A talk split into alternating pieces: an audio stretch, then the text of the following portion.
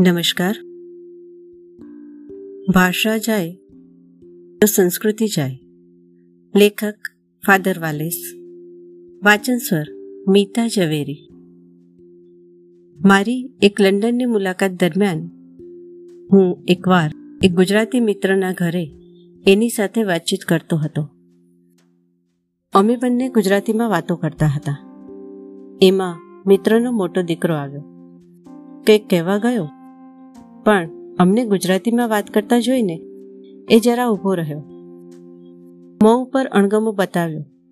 પછી મારી હાજરીમાં જ પોતાના બાપને અંગ્રેજીમાં કહ્યું, ફાધરની સાથે શું કામ ગુજરાતીમાં બોલો છો? એમને અંગ્રેજી આવડે છે.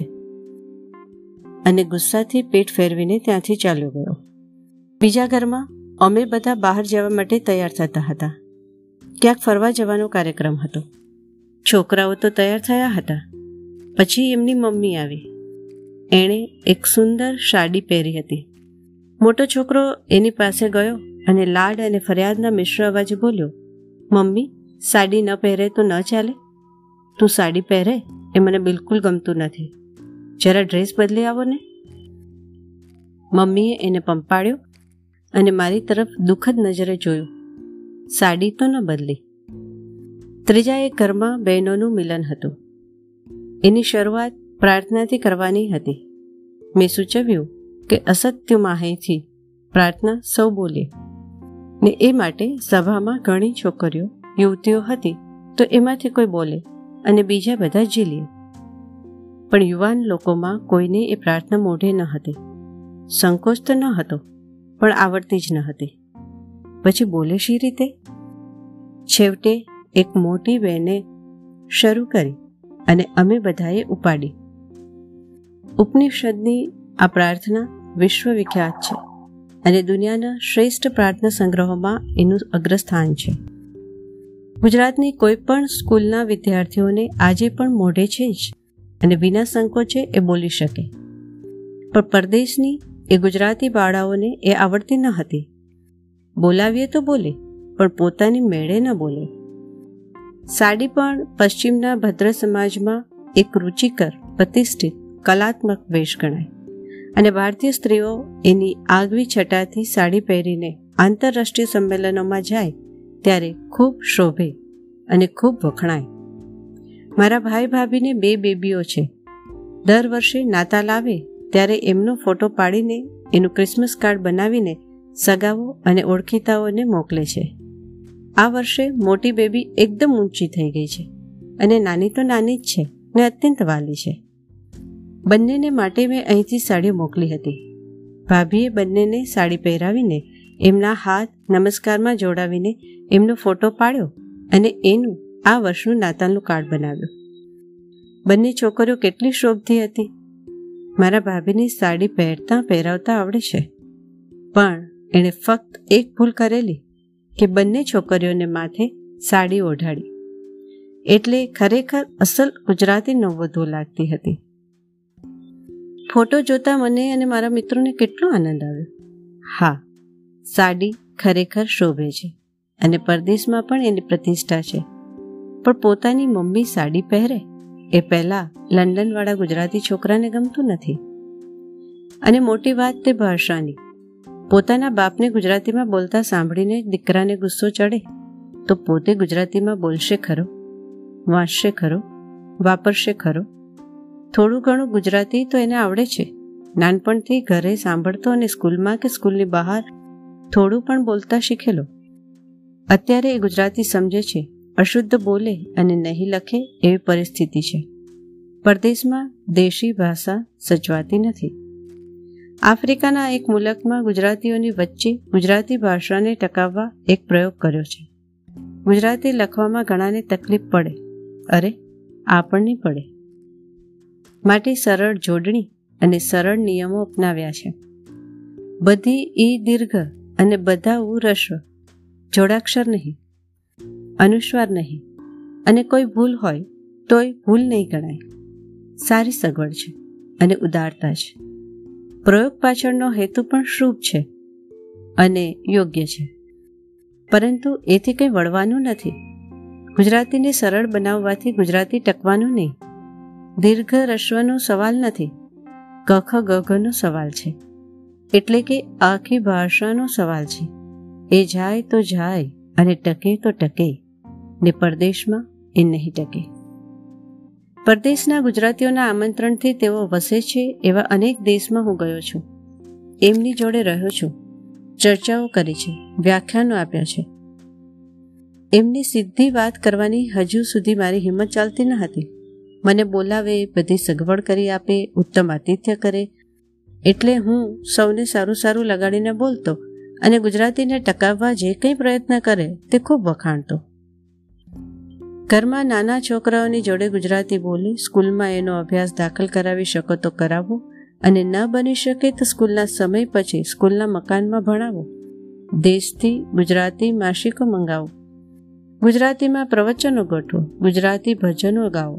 એ રીતે જરૂર ગુજરાતી ભાષાનું ગૌરવ સાચવી શકશો અને એના લાભ તમને મળતા રહેશે. હવે હિંમત આવી ગઈ છે, એટલે સીધું કહું છું આ બધું સારું છે પણ નકામું છે. એટલે કે, એથી ગુજરાતી તમારે ત્યાં ટકવાનું નથી, ને એનું ગૌરવ સચવાવાનું નથી, ને એના લાભ મળવાના નથી. ખોટી ભ્રમણા ન સેવો. ગુજરાતી તમારા ઘરોમાંથી જાય જ છે. બહુ બહુ તો એક બે પેઢી થોડું રહેશે. બે પેઢી પછી નામ નિશાન નહીં, એ હકીકત છે. એ જાણવી જોઈએ અને કહેવી જોઈએ. ખોટું આશ્વાસન આપવા એકબીજાને સારું લગાડવાનો પ્રયત્ન વ્યર્થ જ છે. હમણાં પરદેશ જઈ આવેલા એક આત્મીય ગુજરાતી સાક્ષરની સાથે વાતચીત થતી હતી. એમાં આ વાત નીકળી. તેઓ ભારપૂર્વક કહેતા, પરદેશમાં વસતા આપણા ભાઈઓએ જેમ તેમ કરીને ગુજરાતીનું જ્ઞાન ચાલુ રાખવું પડશે. નહીં તો એ લોકો નરસિંહ મીરાને, અરે, સુંદરમ રાજેન્દ્ર મકરંદને કેવી રીતે વાંચશે? મેં ધીરેથી કહ્યું વાંચતા જ નથી. અને મીરા નરસિંહ વિશે તો હજી એ જાણે.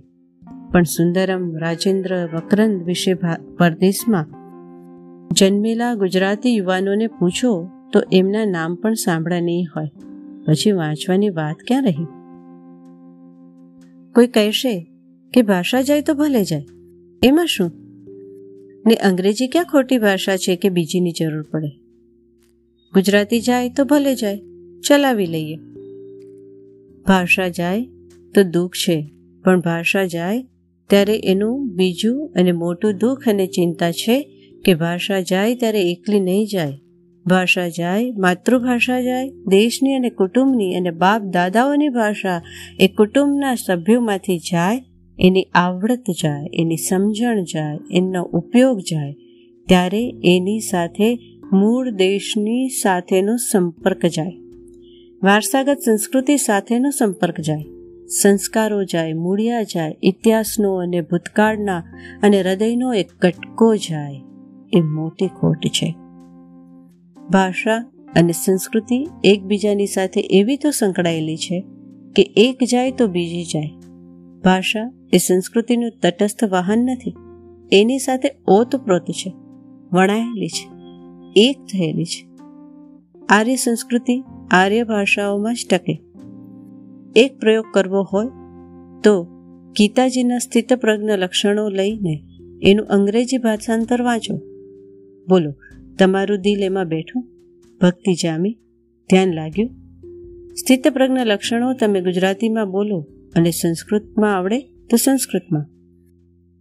ત્યારે દિલમાં અનેરા આનંદ, શાંતિ, સાત્વિકતાનો અનુભવ કરો છો. અંગ્રેજીમાં વાંચો ત્યારે એવું કશું લાગતું નથી. ભાષાનો પ્રભાવ છે. ભાષાનું જોર છે. તે જે સંસ્કૃતિમાંથી આવે છે, એની સાથે એકરૂપ થયેલી હોય છે. માટે એ જો જાય, તો એના સંસ્કારો પણ ઘસડીને લઈ જાય. ભાષા ઉપડે, તો પોતાનો સામાન લઈને ઉપડે. અને ભાષાનો સામાન એટલે સંસ્કૃતિ. ગુજરાતી ભાષા જાય તો ભારતીય સંસ્કૃતિને પણ સાથે લઈ જાય. એ કંઈ ઓછું જોખમ નથી. મારી મૂળ વાત ફરી એકવાર સ્પષ્ટ કરો. તમે પરદેશમાં ન જાઓ એમ હું નથી કહેતો. ન રહો એમ પણ નથી કહેતો. તમારી ઈચ્છા હશે તો જરૂર જશો અને જરૂર રહેશો. પણ જશો તો પૂરો વિચાર કરીને જશો. રહેશો તો પૂરો વિચાર કરીને રહેશો. શું મળે અને શું જાય શું લાભ છે અને શું નુકસાન છે? શાની આશા છે અને શાનો ચોક્કસ ભારે મોટો ભોગ છે, એ બરાબર જોજો. જમા ખાતે ઠીક રકમ છે, પણ ગયા ખાતે કંઈ ઓછી રકમ નથી. બંને પક્ષ બરાબર તપાસજો. પછી જવું હોય તો જરૂર જજો. પણ આંખો બંધ કરીને તો નહીં જાઓ. બીજાઓના અનુકરણથી, ફેશનના જોરથી, પૈસાના મોહથી પ્રતિષ્ઠાની ભૂખથી તો નહીં જાઓ. અને સાચા કારણથી જવાનો વિચાર કરશો, ત્યારે પણ જવાથી કેવા ગેરલાભ છે, એનો પણ પૂરો ખ્યાલ કરો. મા બાપનો વિયોગ, કામનો અતિરેક, ઓછું કૌટુંબિક જીવન, લઘુમતીનું જોખમ, સંસ્કૃતિનો રાસ. યાદ રાખો કે તમને પ્રિય છે એવી કેટલીક વસ્તુઓ તમારે માટે નહીં, તો તમારા દીકરાઓ માટે તો જશે. મમ્મીની સાડી જશે પપ્પાની ભાષા જશે ઉપનિષદની પ્રાર્થના જશે. એ તમને ગમશે ખરું? અસ્તુ.